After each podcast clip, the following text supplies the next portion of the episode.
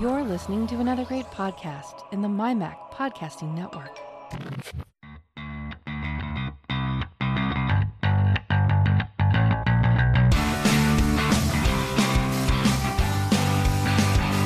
Hello and welcome to the Essential Apple Podcast, a show where we cover the last 7 to 10 days in the world of Apple news, reviews, rumours, roundup, gossip, tech, and, well, basically, anything else that catches our eye. This is the Essential Apple Podcast. Yes, hello everyone, and this is the intro that I'm not going to fluff up like last week. We're back again for another Sunday afternoon recording of the Essential Apple podcast, and we just want to give a mention to that deadly school shooting in the USA. And while we don't want to dwell on it too much, we just felt it appropriate to mention our horror and sorrow at yet another senseless tragedy. But meanwhile, we are joined by the esteemed Jeff Gamet, managing editor of the Mac Observer. So we have another podcasting internet superstar on our show, and he's also co-host of the Apple Context Machine podcast to talk about the HomePod, White Ring Gate, Twitter killing its Mac client, and a whole lot more. Jeff, how are you doing on this lovely Sunday morning? I, I am doing wonderful, and I'm so glad my alarm went off, so I remembered to get up for the show. You wouldn't believe how many times we've been waiting for a guest going, Are we in the right time zone? Have we given them the plus one or the minus one time? Uh, no, I get it. Time zones are hard. So, so whereabouts are you in this pl- world then? And as we like to ask all of our questions, because it's a very British thing to do, how's the weather this morning? The weather is very nice in Boulder. It's uh, it's chilly outside, but it's unseasonably warm at the same time. So uh, I, I I'm not sure if I'm coming into spring or if I'm still in winter right now. Yeah, we have. And how's the weather for you? Uh, pretty much the same, I think. Actually, Jeff, it's uh, not not too bright, but not too dull either. Uh, a little bit nippy, but yes, we're in that. Is it still winter or is spring about to break? We can't quite tell at the minute. You know, it's going to be one of those shows where we're opening up talking about the weather. You know, it it could have been far worse. I take that challenge, sir. Listen to next week's podcast, and I will try and find something even more mundane in talking about the weather.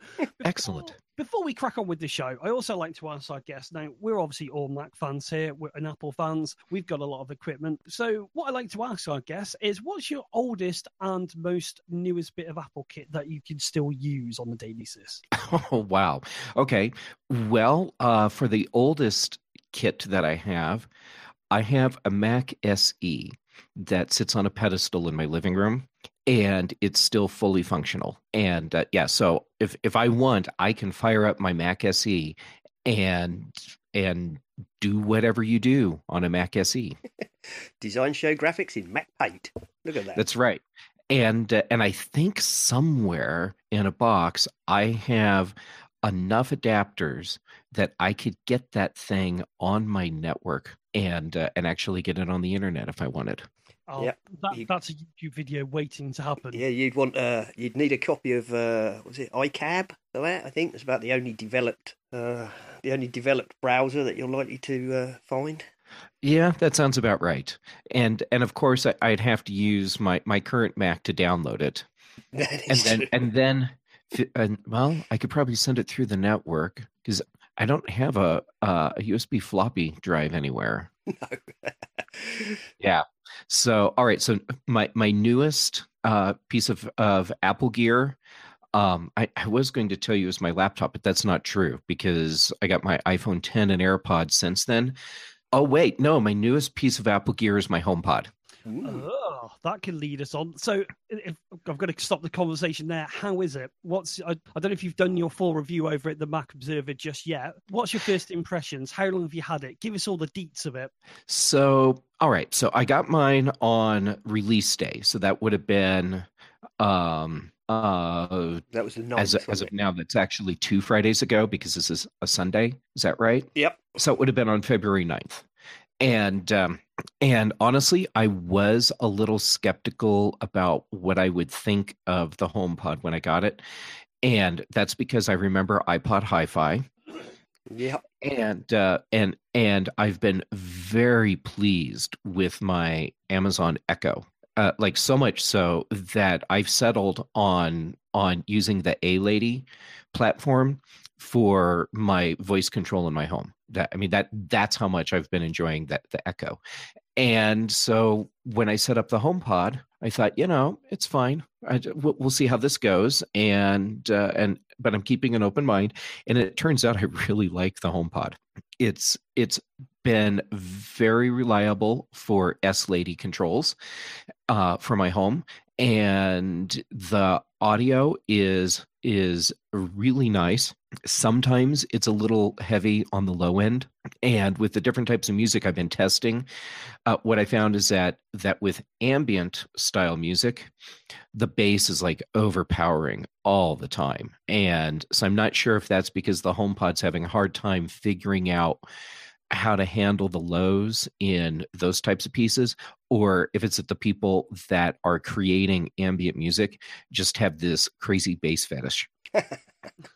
Um yeah but overall i've been very pleased with it. It's it's fitting into my place nicely. I did find an interesting issue with uh with getting its its self um setup thing to work right for for getting the audio to to balance right in a room.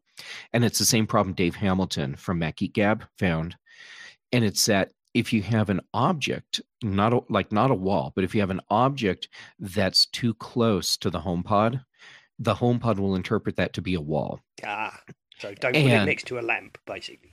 Uh, yeah don't put it right next to a lamp. You need to have at least six inches all the way around for it to to be able to to do its thing really well. And i set mine on my uh, on my home entertainment center right next to the sound bar for the television.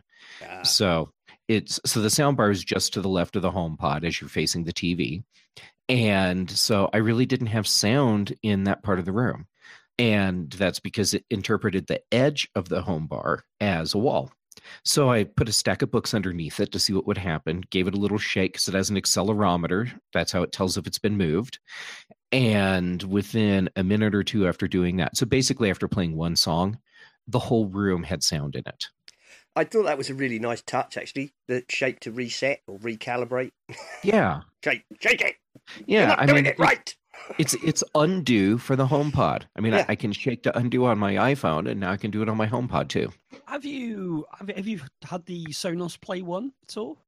I don't have one, but I've heard the Sonos Play one, and uh, and I think the Sonos Play one is really nice. It's what I've got. So the the obvious question here is: Is it worth the significant price jump above a single Play One? Because Sonos have obviously got this offer on at the moment. We get two uh ones at fifty percent discount or something. Anyway, you can get two Play Ones. For the price of the But it's a- HomePod, can't you? Mm-hmm. That's basically what they're doing. They're doing a pair for the price of the HomePod. All right, so so here's my take on that. If you are already heavily invested in your Sonos system, don't change because you've got something that works really well. If you're looking at should I buy Sonos or HomePod, look at everything else you're doing. And if the things that you that you really want to do are the things that that HomePod does well, okay, great, there you go. If you're looking for the things that that you can do with Sonos, then that's the way to go.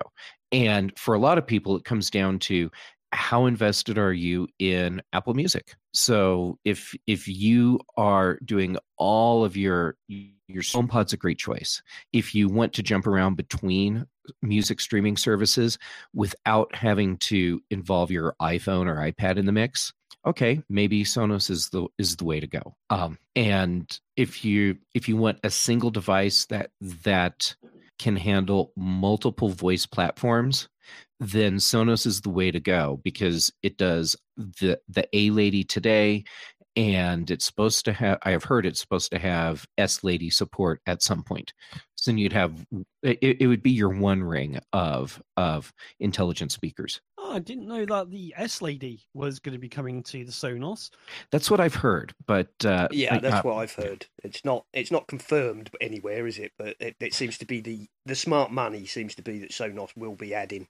yeah that it's there, there's enough rumblings about this that it that it feels at this point like it's more than just people with wishful thinking Ah, very interesting. The one thing I sort of, when I used the A lady, it kind of killed the S lady for me a little bit because Sure. I'd never ever used it before. And just to say, uh, um, lady, play music or play songs of this genre or add something to my shopping list and not have that two second wait. And it only just sort of hit me because I pulled out my phone to do something with Siri. And when it goes, dink, and you've got that wait. And after using the Amazon, that wait just felt like a complete eternity after using something like the Echo.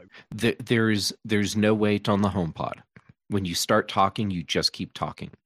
And yeah, I totally get it. The that wait that uh, actually, it, if you're if you're running a uh, at least iOS later versions of iOS 10 and certainly on iOS 11, I have found that except on my Apple Watch, I can just talk and and my iPhone will respond uh, just as the HomePod does, no pause. But um, I totally get what you're saying. I I settled on the A Lady platform because I didn't have to raise any device to talk.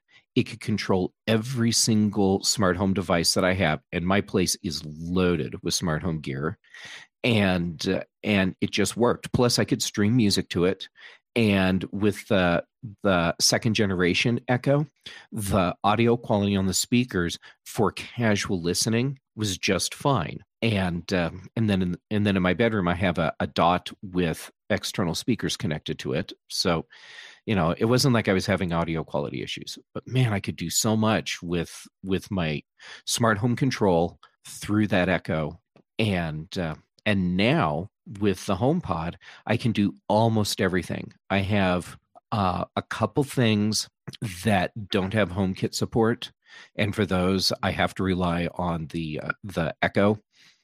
But it's it's at the point now after what a little over a week where instead of speaking exclusively to the A lady at home, I talk to the to the S lady a lot. So they're they're both getting some love from me. I guess I have an open relationship with uh, with the voice platforms now. It's like becoming a Mormon of home automation. What sort of commands are you giving to S Lady? Is, is it just sort of have you stepped outside the realms of just setting timers? Uh, you know, I've set one timer the whole time I've I've had the HomePod, and that was specifically to test uh, how that would work. Uh, I still do all my timers through the A Lady because I can do multiple timers. Yeah, that's a. For some reason, Apple it doesn't support multiple timers, does it? Not on the watch, not on the phone, not anywhere, which is a bit weird. It's very weird. It, it, that's something Apple needs to address, especially now that we have HomePod. So the the types of, of things that I'm having the S lady do for me, uh, she she plays me a lot of music. She is doing most of the smart home controls now that, that I need to have done. And that's because the microphones are are uh, better at picking up my voice at a distance than the echo and the echo is really good. So so now when I come in my place and, and when you come in my door you go upstairs to to my place um, I can talk to the S lady from my front door where uh, without having to really yell. Whereas with the A lady, I would have to raise my voice to make sure that I was heard. So yeah, I'm I'm I'm doing almost everything that I did with the A lady with the S lady on HomePod now. Good. Awesome. Also, I will admit the whole home automation thing does absolutely fascinate me, and it's just a shame that Apple. I don't know what to say if they dropped the ball, but it just their HomeKit just took so so long to get off the ground, and it's only now you can go and buy a reasonable price um, plug. And when I say reasonable, I'm talking about you know 10 20 dollars, not the forty dollars that they used to be. It's um, Elgato do a yeah they do a stunning range of products, but I just look at Mhm. the pricing and go, yeah, if I want to just sort of be able to turn a light bulb on without using my hands like some muggle, that's going to Mhm. cost a lot of money. And I, I, I look at the Amazon stuff and the uh, their home kitty stuff with sort of envious eyes, thinking I kind of want to go down that route, but I kind of just want to stick all Apple. But maybe that's just something I need to, need to get over and just go. You know what? There's going to have to be a separate system for controlling uh, this stuff that I can actually afford. Well, if if you want to have the widest range of options at the best prices, get an Echo or an Echo Dot and control everything from there because everyone writes their their smart home support for the A Lady platform first and then branches out from there. Um, now, it may be a lot easier for you to to get into the whole smart home thing with HomeKit this spring because in iOS 11.3 Apple is changing the way that that whole uh, HomeKit validation thing works so you don't have to do hardware based anymore as a as a commercial manufacturer. You can do it through software. So that means that devices that are already on the market can get a software update that adds HomeKit support. Ah, yes, I do recall something about this because I have um, a light bulb by a company called LIFX. Uh, oh yeah, really, and I was really excited because I was a, it's one of the only Kickstarters that I've backed which has actually delivered something. Oh, Kickstarter, you tempestuous. You know, pe- people forget and I totally get why because it's it's some of the things we see on Kickstarter are so exciting, but people forget that this is an investment in a, a, a company and not early bird pricing. And yeah, yeah. venture capitalism for everybody.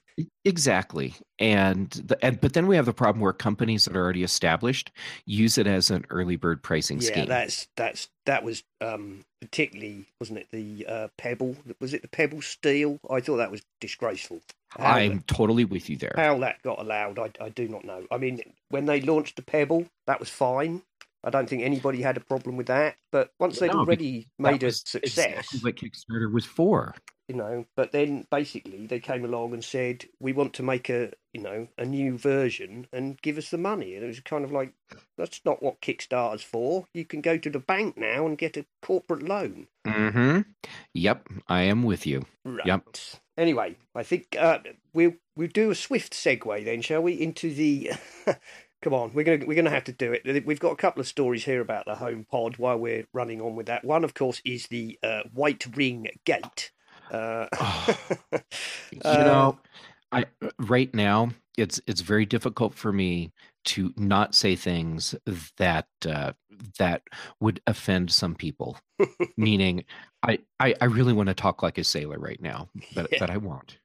The whole white ring thing being a being a big Apple controversy what holy crap seriously yeah. this this is something that affects everything okay if you if you have something that's like a silicone based material like the base of a speaker and you put it on uh on a oiled wood surface this is what happens. That's called physics. And this isn't an Apple thing. This is an everyone thing. Well, this is a polished wood thing, isn't it? Yeah.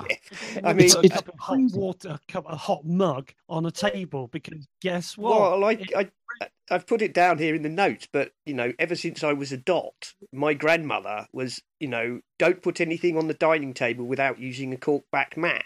Right, and and my grandma, she was all about uh, you have to put a doily down. Anything that goes on the table, yeah. there's a doily under it. Or a doily, or in our, you know, we had coasters and cork back mats and all that. Because if you put anything on a polished wooden table, you will mark it. Don't do it, people.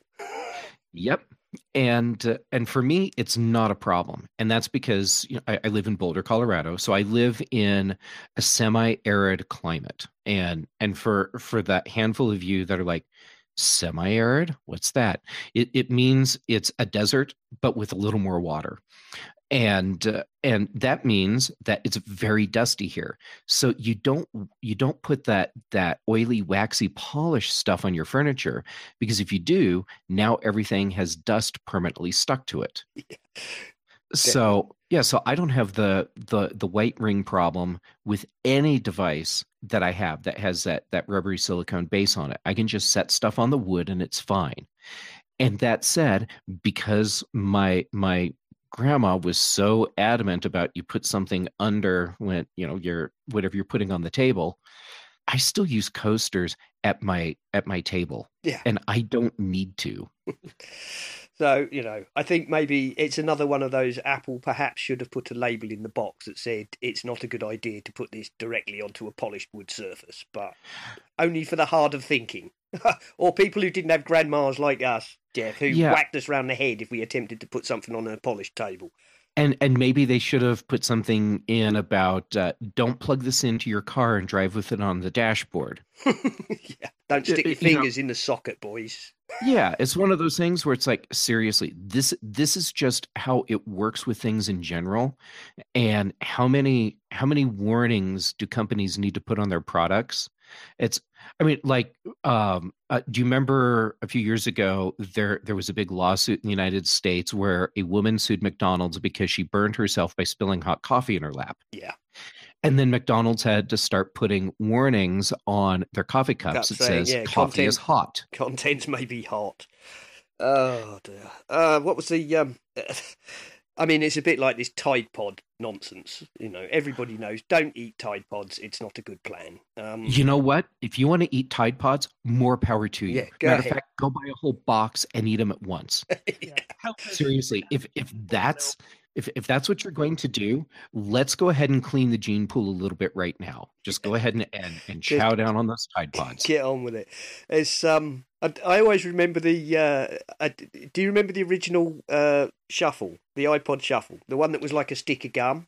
I have one in a box somewhere. Yes, I do remember Uh, that. do you remember that when they first released that on the website, they had they kept going on about about the size of a pack of gum, and that they had a line on it saying, "Do not eat." do, do, do not eat. Do not attempt to chew your iPod shuffle. It's not actually gum. and I'm sure it got removed, but I'm sure it was somebody, you know, some bit of snark. Do not eat the iPod shuffle. Oh dear. Anyway, uh, so yes, that was that was the thing. Uh, obviously, some people have pointed out that the Sonos One uh, speakers will also damage your wood. Yes, so will anything else you put on it. Thanks, people. yeah. But uh, slightly more interesting, um, Nine to Five Mac had a story about the fact that you can actually re- detach the power cable, although they suggest that you don't actually do that. I suggest you don't do that either. But um, they do have a piece. If you go to the uh, go to the link, they have a thing. If you pull it out, it's uh, um, it has a plug on the inside, which I assume that it's uh, inserted through the outer casing and then um, plugged in. So it is actually Mhm. a replaceable cable, despite the appearance that it's hardwired in. It's apparently not actually hard hardwired directly in.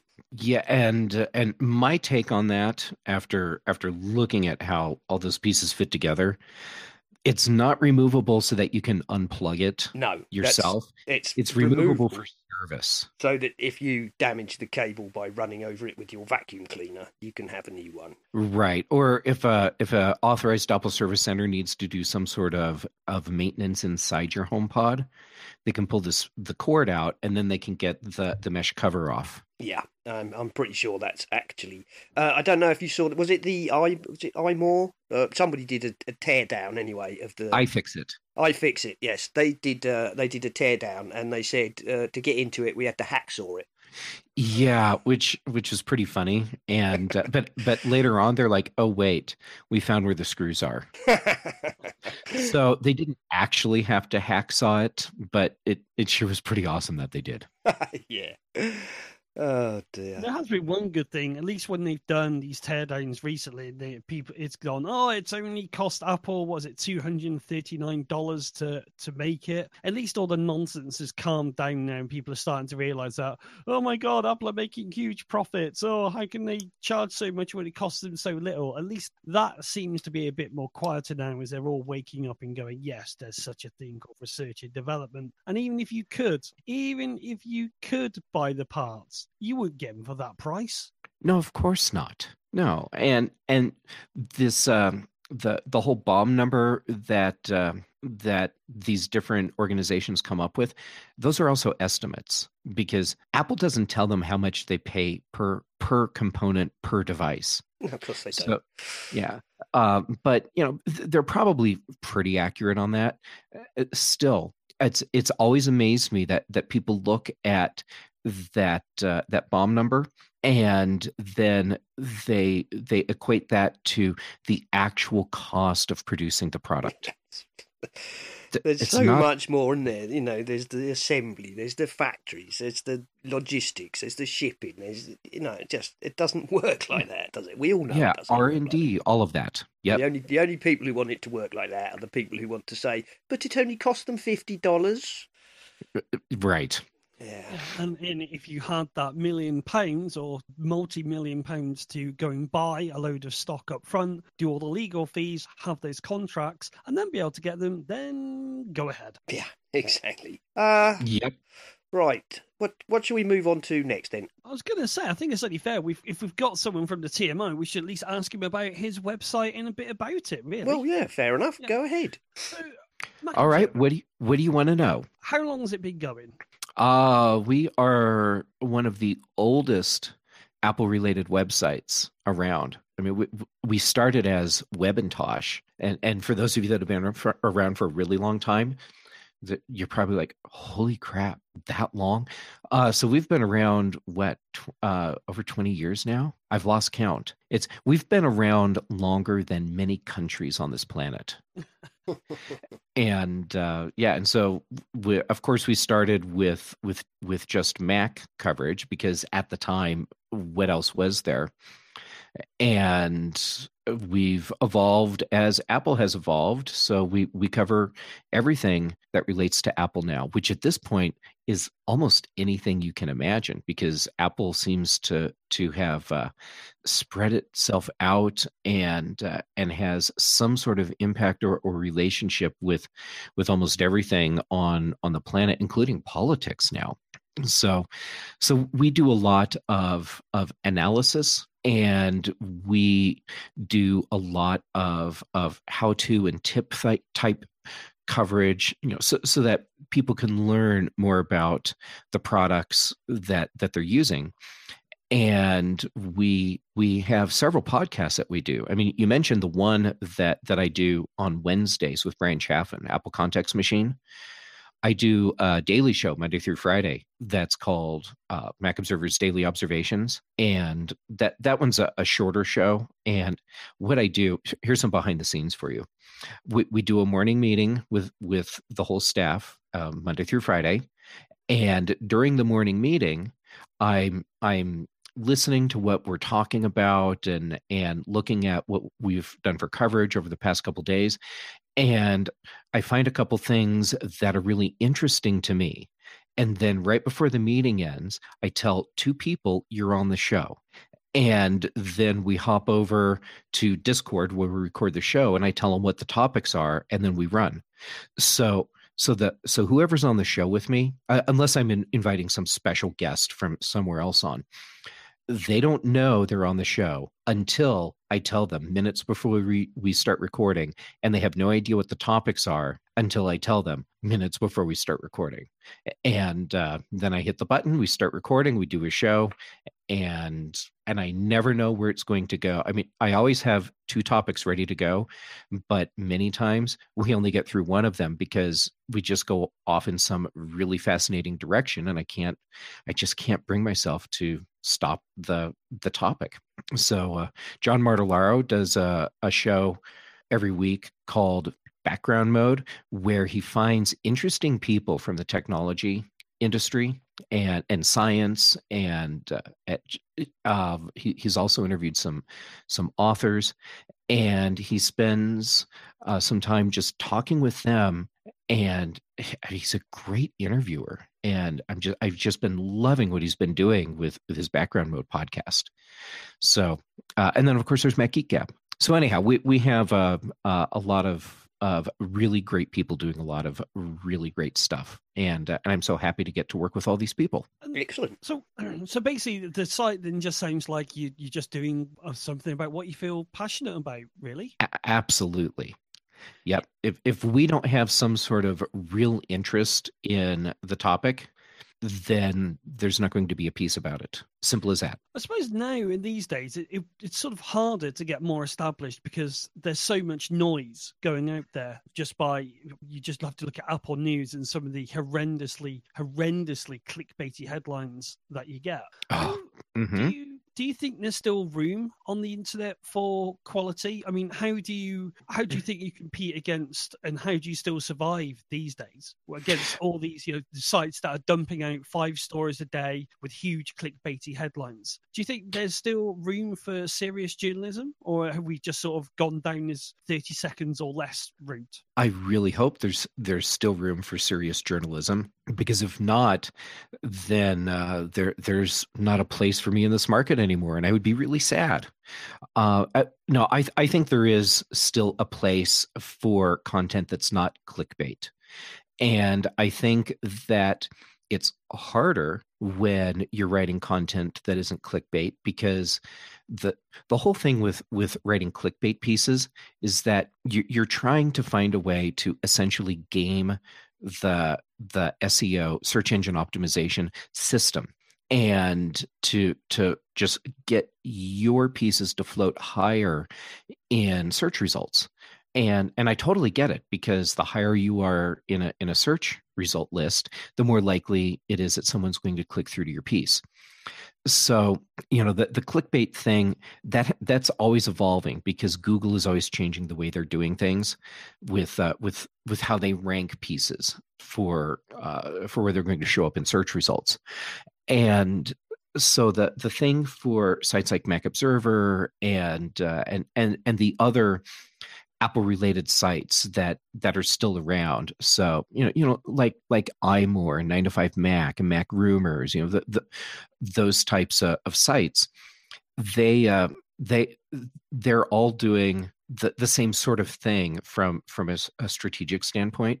We're all trying to find ways to present quality content and if you're consistently providing quality content then then uh, you will ultimately get readers because Google is looking to see if your content is just clickbait or quality, and so it, it's it's harder to make a go of it when you're not doing clickbait, but ultimately you're giving people something much better, something that's actually useful, and you have better longevity because you you are providing quality content that people can come back to. Definitely.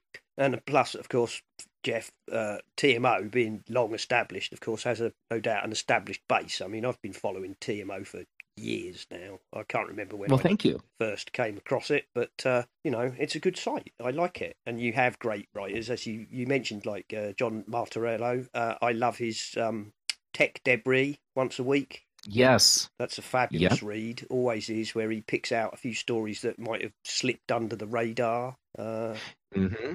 Yep. I, I love the tips that Melissa Holt writes because, uh, you know, I, I edit all of her tips right. and, and it's wonderful when I open up one of her articles to start editing and uh, and by the way i don't have to do hardly any editing on her piece pieces. It's another reason why i just love what she does. But um, uh, every now and then i'll open one up i'm like holy crap i had no idea. And i grab my iphone and i try it or i try it on my mac whatever. And i just love that that she's creating these really awesome tips. And in many cases they're things that I didn't even know. It's awesome. Yep. And behind the scenes, can you just give us a little bit of an idea of what sort of Mac apps that you use on a daily basis? You mentioned Discord there, which is something I keep meaning to sort of drop into and have a, a play with. What's some of the software that you use and you know you would sort of you know, give a recommendation to? Okay. Well, uh, you mentioned Discord. We use that for recording our podcasts, and we we stopped using Skype uh, a, a, few months ago now and the, the reason we stopped using Skype is because the audio quality has been deteriorating. And it, it was to the point where listeners for daily observations were sending me comments saying, Can you fix your audio? And you know, that that's bad when when that's the thing that people are commenting on. So uh, so we switched to Discord for for our podcasting and and I use Audio Hijack and Loopback and Farrago for uh, uh, the rest of the podcasting setup. Yeah, do we. yeah, and and it's wonderful. And then we use Slack for our uh, our uh, chat room, and that's that's worked out wonderfully. And then as far as what people write in, that's one place where I haven't felt comfortable standardizing because everyone has the tool that's best for them for writing. And so I do all my writing in BBEdit and uh, and just love it. And then uh, uh, let's see what else are, are we using on a on a daily basis. Um, that, th- those are the big things right there where, where we've really standardized. Yeah, excellent, excellent, excellent. We use Slack as well. I just wish there was an easier way that there was to invite people into the chat room. So instead of them having to get in contact with you and then you adding them, if there was like a, a nicer portally sort of system. But Slack is what it is. It, it is, yes. That that's absolutely true.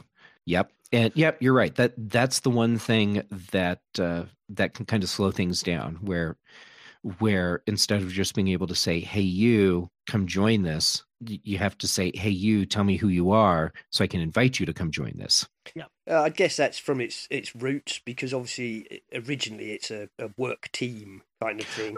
You can. That's a good point. You can uh, auto join, but if you look that up to enable that option, everybody has to come from the same domain. So, mm-hmm. like for uh, obviously for you, Jeff, you you could say um, if you have an at macobserver.com domain, you can join automatically. But obviously, for Right. us, when we're talking about inviting listeners in, that, that's no good because obviously everybody's wherever. Right, and uh, and I think you're right. I think it, it it goes back to Slack's original intent, which is to be uh, really a business tool. Yeah, very much so. It's you know, it's one of these things I think like so many businesses where they've they've thrown it open for free to people who want to use it.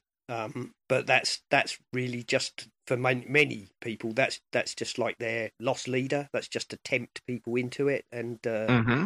You know, if they get comfortable with it, then they go to their boss and say, "We've got this really great tool, and why don't we use it at work?" And then they sign up for a business plan. So Right, I and have- yeah, that that's a really great business model because it works. Yeah, yeah, and uh, Right. lots of lots of companies do that. I mean, Wire, which we're using now, is completely free and open source and available to everybody. But it's um, as a business, you know, they're making their money from uh, selling business plans.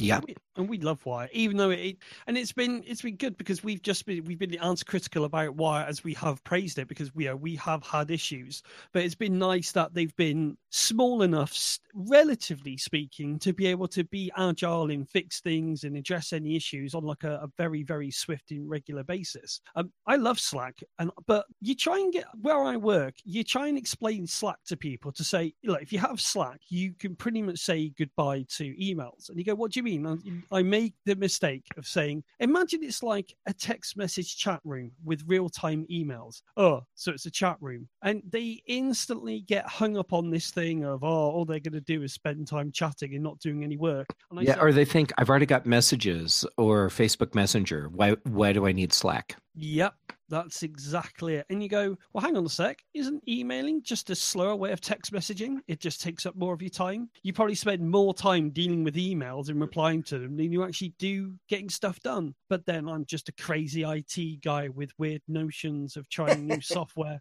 sat in the corner waiting for someone to acknowledge me. I'm not bitter though, Jeff. It's got to be said. I- I'm not bitter about it at all. Well, that's good. I, I'm glad you can have a, a healthy perspective on this. Oh yeah, it's just a healthy perspective of just waiting for those moments where I get to say "I told you so," and then I have a little smug song and go and make a good old fashioned cup of tea. Right. Yes. Mm-hmm. And talking of a cup of tea, why don't we uh, go over to Har- Nemo's hardware store while we all refresh ourselves with a new uh, beverage?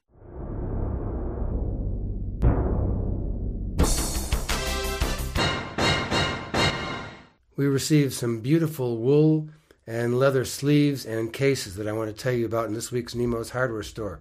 Company is from Sweden. Website is woolnutcovers.com. W O O L N U T C O V E R S. Woolnutcovers.com. They're the MacBook leather sleeves. Price in euros runs from 60 euros on up. That's the cost for the 12 inch MacBook. Then you've got 68 euros for the 13 inch Air, 68 euros for the 13 inch MacBook Pro, then 76 euros for the 15 inch MacBook Pro. The finishes are in cognac, which is the one we received. It's a beautiful medium brown, just gorgeous. Then there's a black. Some of them are currently out of stock, and the company is going to do everything that they can to get those back in stock because they know these are beautiful products. They are designed specifically for each MacBook Pro. So, for instance, if you have the Touch Bar MacBook Pro, the 15, you'll have to get that specific sleeve because the sleeve is so specifically fit and designed that your MacBook Pro will slide right in. It's beautiful leather on the outside, just two pieces of leather, heavily stitched, but gorgeous leather with wool lining on the inside. Beautiful, thick mat of wool. And that is it leather, wool, and stitching. Gorgeous, simple, elegant, classy. No one you know will have ever seen anything like it. When you slip your 15 inch touch bar MacBook Pro out of your cognac cover or your 13 inch Retina MacBook Pro out of your black wool and leather cover from woolnutcovers.com. These are great gifts for other people, premium, premium products for your premium computers. They also make cases, rear and side cases for the iPhone 7 and 8 and 7 Plus and 8 Plus. And again, they're in black or in cognac. So a very limited line with beautiful leather material. And on the iPhone cases, there's two little slots in the back so you can put a wallet, a credit card, ID, bus pass, a little bit of money. It's a relatively straightforward case. There's nothing as extraordinary about the iPhone case as there is about those amazing MacBook and MacBook Pro covers. The cases are 24 euros for the standard size and 28 euros for the large size. For my money, I'd rather put it toward that amazing thick leather and wool sleeve. Check them out at woolnutcovers.com. Nice job from the new company in Sweden. Here's a heads up on a product I'm reviewing coming up in a week or so at mymac.com. Company is One More. Now, here in the US, it's called usa.onemore.com, the number one M O R E. You'll have to look that up because we'll do the best to find the links, the international links. These are premium headphones, the One More triple driver over ear headphones. I'm going to do a detailed written review at mymac.com. Just want to alert you to this is also really worth saving up for. They're attractively styled, they're comfortable, they've got a really great presence, a punchy, a real wow sound that just grabs you. Outstanding, especially for popular music. The new One More triple driver over ear headphones, $250 in the US. So check out that review coming up at mymac.com and thanks to usa.onemore.com and to Woolnut Covers for providing these excellent products for our analysis here at Nemo's Hardware Store. Back next week. Uh, so what's the rest of you suddenly going to be uh, afternoon going to be up for, having store for you then, Jeff? Well, um, at at some point, I'm going to be hanging out for a little while with with uh, my girlfriend, which will be nice. Um, and uh, she she has a place where she's been able to convert uh, part of her place into a, an art studio, and it's finally done. So we're going to play in her art studio for a little bit. And then I'm probably going to spend a crazy amount of time working on my HomePod review. Because doing a review on a product like that, where you give it like two days and then write about it, that just doesn't that doesn't cut it. No, and and and that's uh, that's always the ethos I've had. I mean, admittedly, I haven't done any reviews in a very, very, very long time. Uh, and I always like to try and review the product is how you're supposed to use them out in the field. Mm-hmm. And I always got because it would take me so long to write a good review. I never end up publishing half those. So I would go, well, is it still relevant? However, I do have a story that is relevant from a review that I wrote back in 2011, and Mhm. it's come to fruition. Awesome. I would say you've got two iPads. Yes. Three. Damn. I I have uh, an an iPad Mini, which I love, and then I have the the 10.5 inch and 12.9 inch iPad Pro. Do you think the Mini was basically uh, the sort of product where Apple had to release it if they didn't, they were doomed? Do you think they just reacted to a particular market, or do you think they actually wanted to be in it, or was it just a cash grab? I I I think it was part of their normal product strategy where they start at the high end, saturate, move to the medium uh, level, saturate, and then move to the low end. But even still with the iPad mini, it's not really low end. No. It's it, it was just smaller size. And I and I think they saw uh, a valid market for that size. So they released it. And then uh, I guess ultimately they weren't making enough money off of that model to continue making it, which is too bad because I, I would love, absolutely love to have a brand new, modern iPad mini. I, I have the most recent version, which w- was at the iPad mini 4. Is that right? I think that was the last one they did, wasn't it? Yeah. So whatever the last one was that they made, and I love that thing. It's it's my it's my uh, ebook reader. It's my keep it handy when I need to do some sort of like Apple TV control, and it's like it's like my go to for just so many different things. And then the larger size iPads are like my my portable work systems, which is funny to say because I have a Touch Bar MacBook Pro right here, which is also my portable work system. Uh, I I I love the iPad. I don't love the uh, that keyboard that came with the original iPad Pro. It's just too scratchy for me. It's, You know, it's fascinating because uh, some people are cool with the keyboard and some people are not. I bought the keyboard that the smart cover keyboard, and um, I've been I, I've been very pleased with it actually. But but I know that it's a very polarizing keyboard. You either really like it or you don't. Yeah, that's what I've heard. People either really think it's great or they hate it. Um, my wife had a surprisingly good little keyboard for hers uh, by a company. I think it's called TechNet. Cost about Okay. cost about fifteen pounds. Um, yeah, brilliant little thing. You know, there we go. Oh, um, I was okay. I was going to say that Bryan and I we've had arguments about Apple Smart Keyboard for the iPad, and uh, and he dislikes it so much that when I tell him I use it productively for serious writing all the time, he tells me, "No, you don't," because he hates the keyboard so much he refuses to believe That you can That- get on with it. Yeah. yeah that i can use it in a very serious way and it's funny because i mean he said more than once when i tell him this is how i use it he goes no you don't yes. Uh, Bryan, the master of titles. Yes he is it's the lack of app support that gets me because I, we use um so in one of my little ventures I use Quip which on the Mac is really really nice really responsive. Uh, all right, it's got a few flaws you know like every app has. However on the iPad you can't use the cursor keys and it's so so hard work. You're typing in some numbers and you reach up and touch the screen and then you go back down and to do more typing. Uh-huh. I still haven't worked out in Quip how you select a range of cells. It just seems to be impossible. in Quip, big- Uh, in yeah, on on iOS, yes, spreadsheet. well, Quip's, Quip's are on show notes.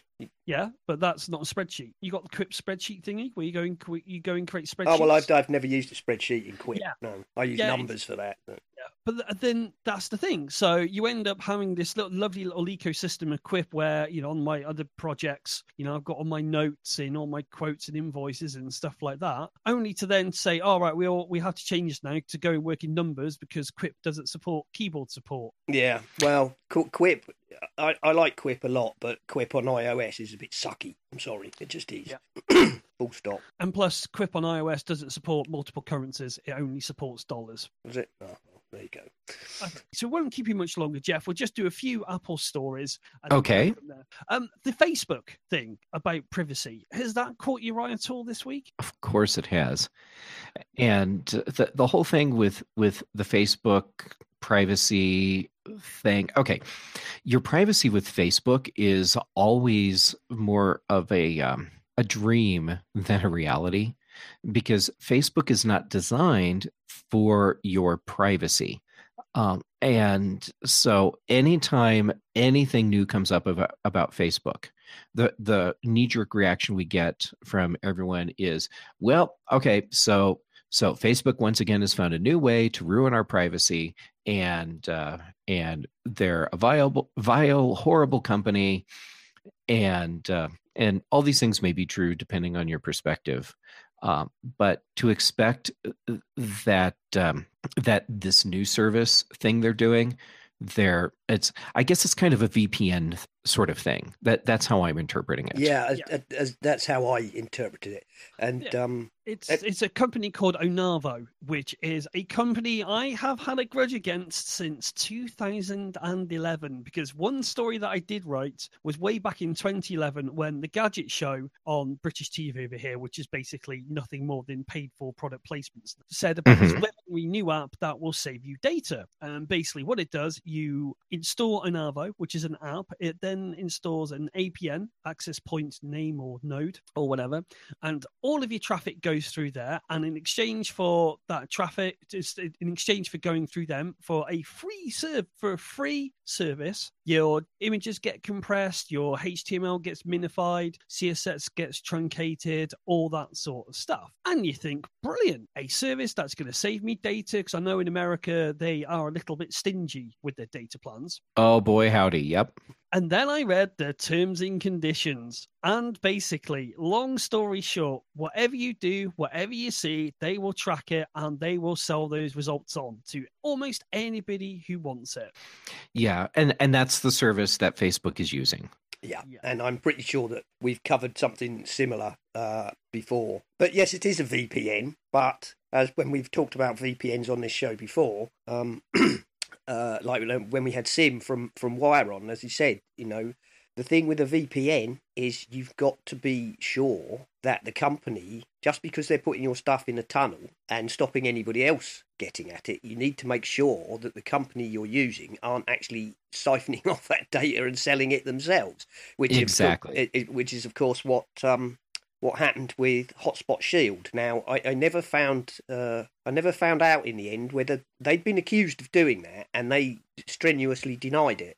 Um, but I never did find out, as is the way of so many stories, what the outcome of that was, whether they were uh, vindicated or whether they just kind of managed to sweep it under the rug because they're still going. Um, and when I used them, I found them to be a very good service. But uh, when it was said that they were doing such a thing, I stopped using them. I use um, TunnelBear and I use mm-hmm. uh, I use the uh, Proton VPN as well. I, I use TunnelBear all the time, and you know what? You just hit on the the big thing out of this if if a company is in a position where you don't feel like you can fully trust them with your data anyhow then why would you trust them to make that more secure for you if if you really want VPN protection get a real VPN service and uh, and like I said I'm using TunnelBear and I've been very happy with that. So when when I'm out and and about on public networks it doesn't matter what device I'm on. I fire up TunnelBear and then do my thing and i'm feeling pretty comfortable with that. But man i i wouldn't want to trust facebook with this. No I don't have any truck with Facebook, full stop. I'm not on Facebook and uh, I have nothing to do with them, but that's a whole different story. But uh, TunnelBear, of course, one of their big one of their big things, uh, and all props to them, is of course that they had um, an external security uh, audit and made the results public.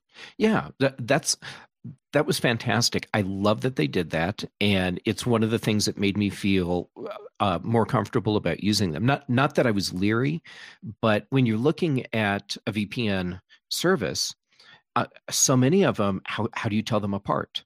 Yeah, and, and you know, I'm always wary of these ones which show up all the time. You know, get a lifetime VPN protection for just fifty dollars. You know, special. Oh, those are the ones that scare me. Yeah, you're like, oh yeah, really? So if you're going to give me a lifetime of uh, VPN for so little money, how are you making it? You're rob, you're siphoning off my data and selling it. In which case, you're not actually providing me what I would consider a proper VPN. Hmm.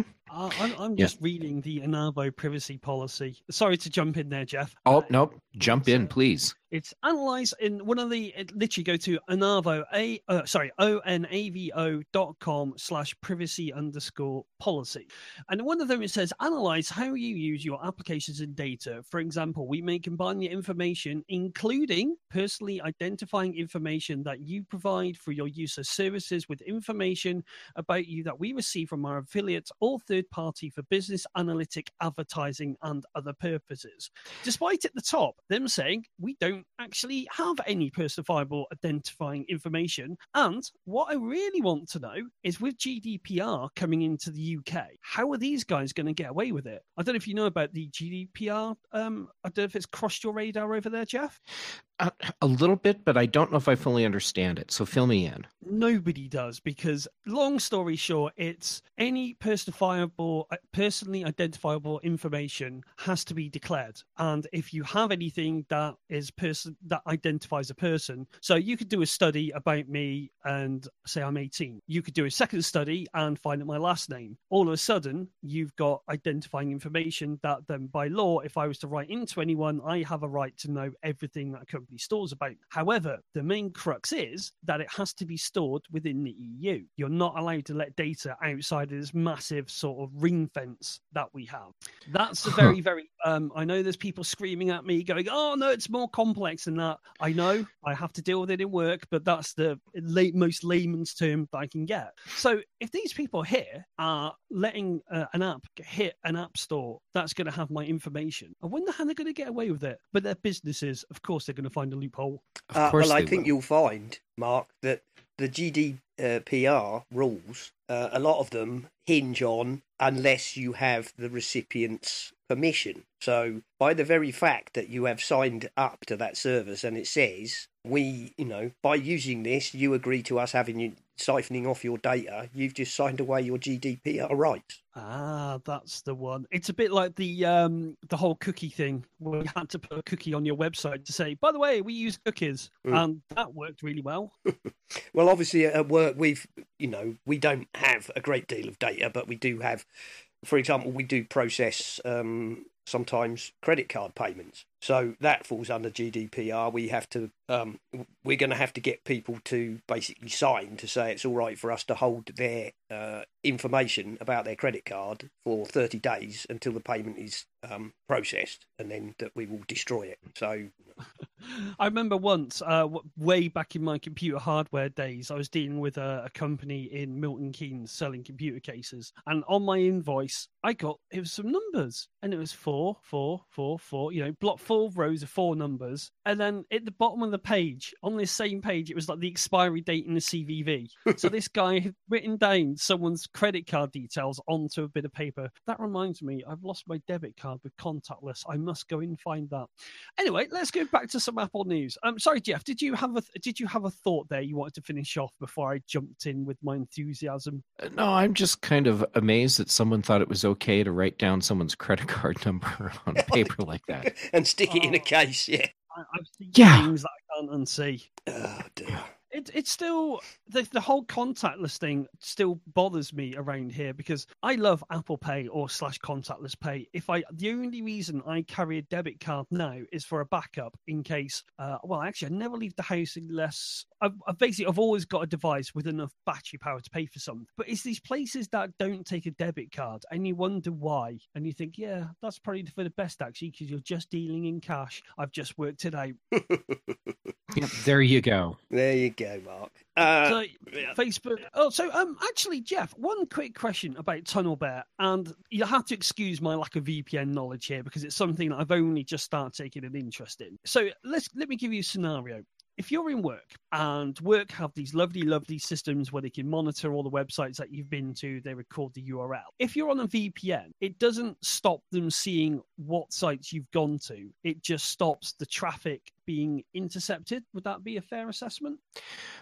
Well, what you'll see on your local network for everything you're monitoring is an encrypted stream from the the computer you're looking at because uh, part part of the what the VPN is doing for you is protecting your data on the network. So so you have an encrypted stream between your device. So in this case, we'll say my laptop while I'm sitting in a coffee shop to the VPN host.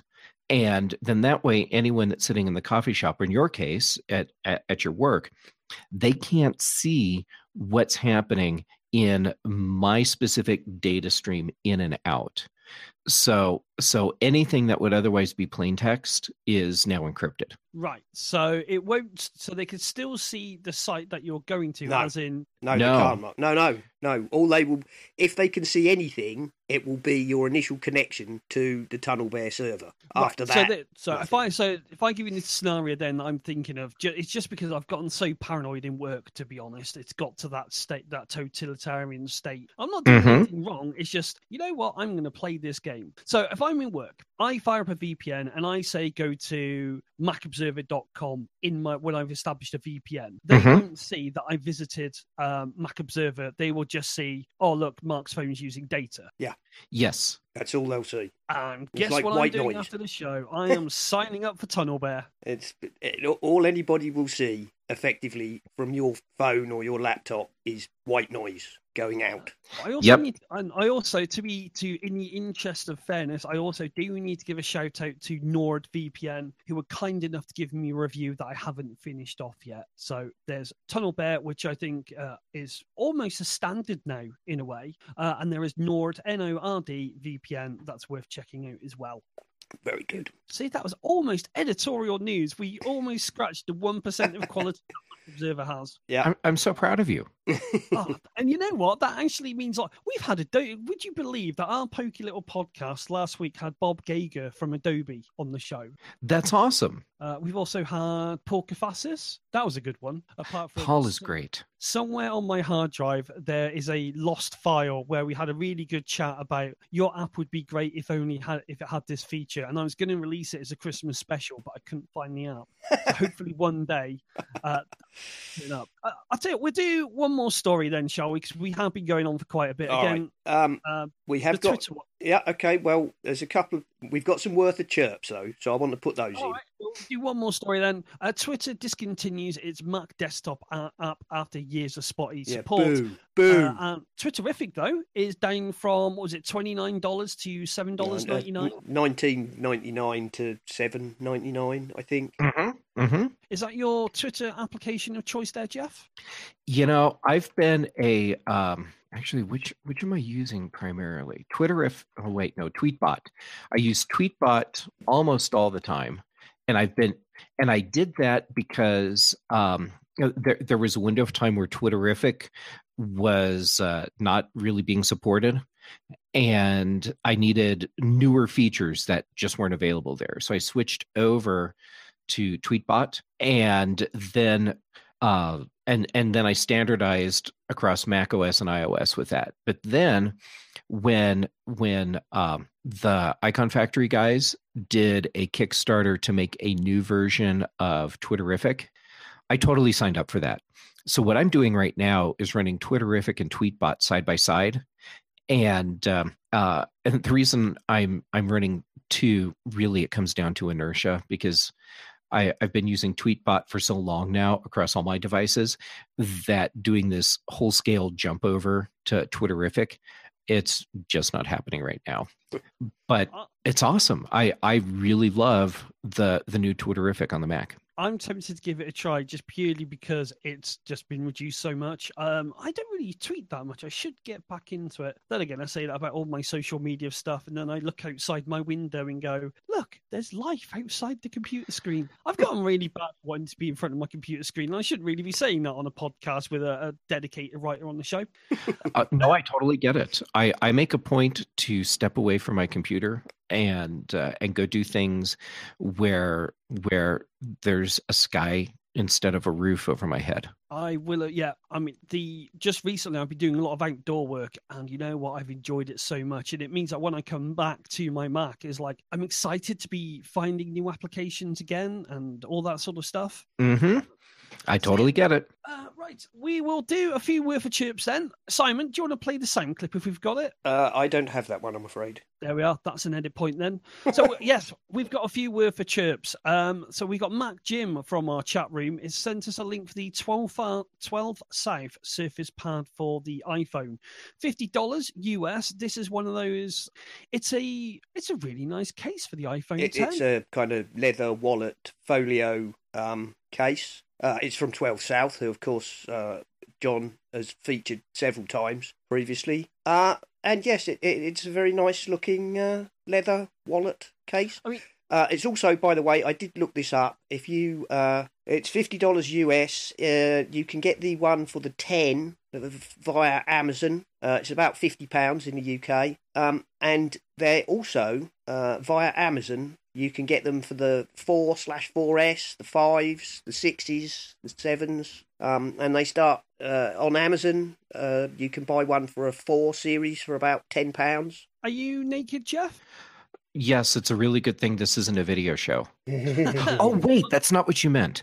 Oh, No, you- you no, I. I am not. Um, when when I got my iPhone 10, I opened up the package and uh, and pulled it out and was like, "Holy crap!" And I gently set the phone back in the box, closed the lid, went to the store and bought a case for it, put the case on, and then set it up because it's. I mean, it feels wonderful in your hand, naked, but I was. I just had this this visceral thing run through me where if this is in my hand without a case, it's destroyed. Period. Yeah, uh, I'm with you on that one. My 6S was the first phone that I thought, you know what, I'm going to live the dream. I'm going to go naked. And I think it was about a few days later where it was that lovely, hmm, iPhone hits the floor. And you know, when you're not sure what sound it's made and you pause before you pick it up and it's screen side down. And That's a pick it up bad sign. and you pick it up really slowly because you don't want to turn it over. Thankfully, the old girl was all right, but I need to get the battery replaced, which is why I think I'm having so many Siri issues. Uh, I commend Apple for the battery life. That I just need to get my ass into an Apple store, but oh, I can't bear going to an Apple store. Nope, this is not the place to rage. This All is right. not. Uh, what else we got on our worth of chirp? And Uh, from Dougie again. Yeah, uh, one from got the- here is the hands-on uh, Keyman 1.1, which uh, brings touchscreen options to your Mac from a connected iPad. Uh, well, it's it's what you think really. It it brings uh, a whole load of touch commands. You can connect your uh, iPad to your Mac and uh, have a whole load of sort of touch bar type features on the on the iPad. Um, Yeah, it's like a big screen full of buttons, yeah, right? yeah, um, with all sorts of, uh, uh, um, yeah, not something that interests me, but uh, you know, Dougie's recommended it. It looks very nice, um, very clever. And finally, this is a, this is one of my choices, and I blatantly admit I, I stole it from Bryan. I stole it from Bryan, so uh, Jeff will know what this is. This is the pop-up greetings cards for all occasions from LovePop.com. Um, Aren't It's- those just amazing? it's actually sorry lovepopcards.com and these are uh, as jeff knows these are uh, pop-up cards with fantastic paper engineering. So uh, they have things like uh, the money tree is one of my favorites. It's uh, as you open the card there's a tree with with uh, banknotes dangling from the branches. Uh, but they do all sorts don't they? There's there's teddy bears and cameras and like uh, one of them's a roast turkey dinner. They're absolutely unbelievable. Um, they're not yeah, cheap. and, and instead of doing the thing like like you have in uh uh little kids pop-up books where it's a cutout and and then whatever it is is printed on the cutout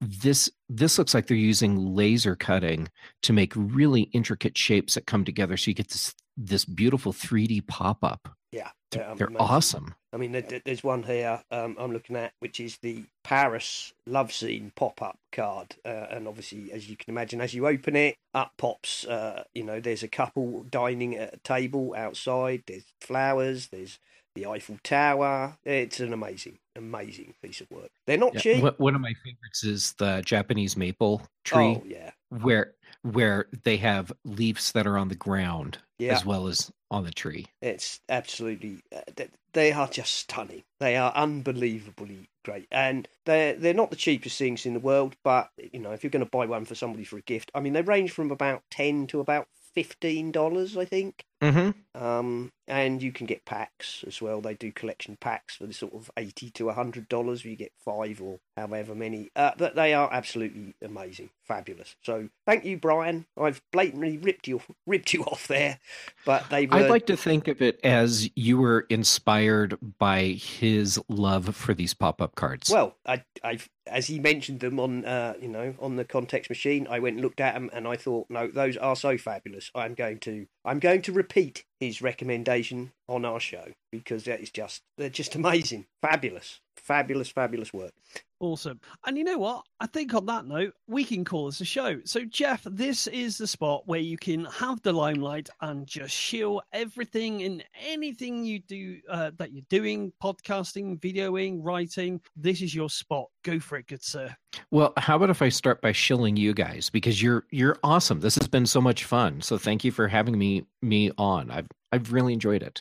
Also, well, that, I mean, that's what we try and do. It's I, I, I used to go through a phase of like researching questions and you know trying to think of things to ask, and I've it's not that I've been lapsed of days ago. I just I'm just more inspired by the chat and seeing where it takes you. A lot, a lot like what you said about your podcast, just having that chat and see seeing how it organically grows and where the journey takes you. So thank you very much. That means a lot coming from you, Jeff. Yeah, well, yeah, and thank you for having me on. So, all right, wh- where can people find me? MacObserver.com. We've we've already established that. So uh, head over there, not not just to see what I'm writing, but to see what everyone else is doing, because there's so many talented people. I'm so I'm so lucky to work with these people. And then on Twitter, I'm Jay Gamet, and same thing on Instagram. And I I'm always on the hunt for interesting things to to post on Instagram because hey, we have a camera in our pocket all the time. And uh, uh, wow, so many podcasts. Um, daily observations during uh, on weekdays, and then on Wednesdays there's Apple Context Machine with Bryan.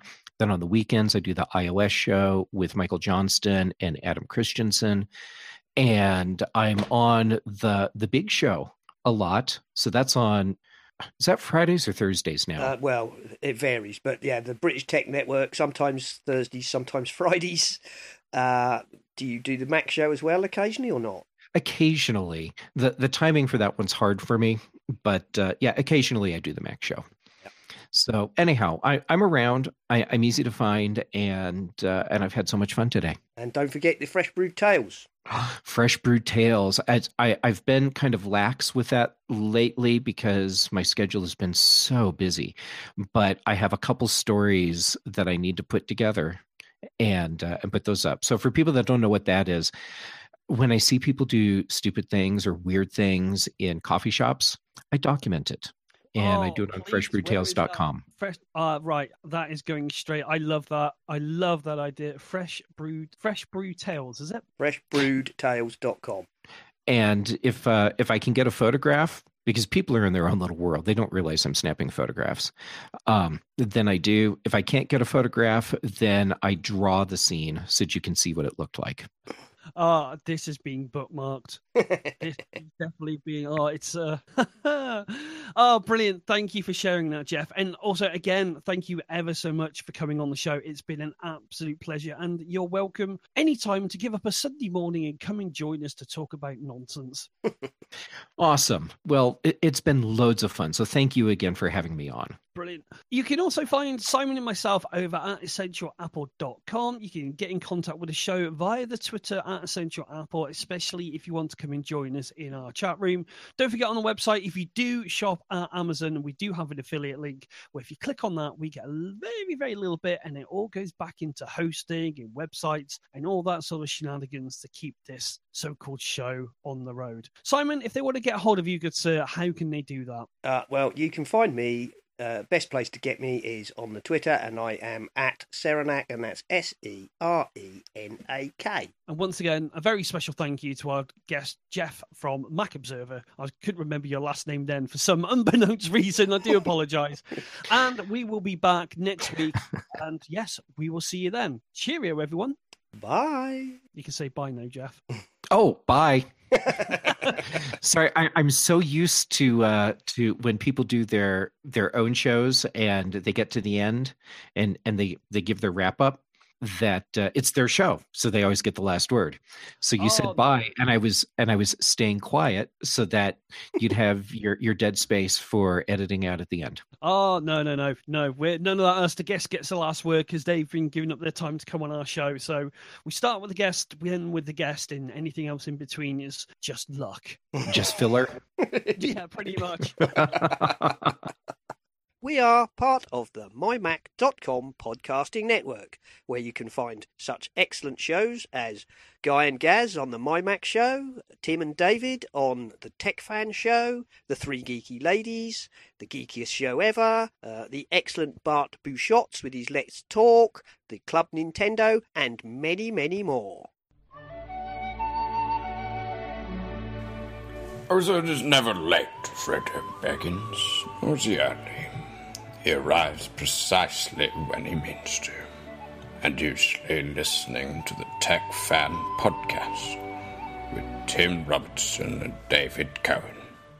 Uh, I got a signboard here that I cannot get to work. It just will not. Uh, What? You mean it, it won't do this? I just do that to annoy him, Jeff. Oh, that's beautiful.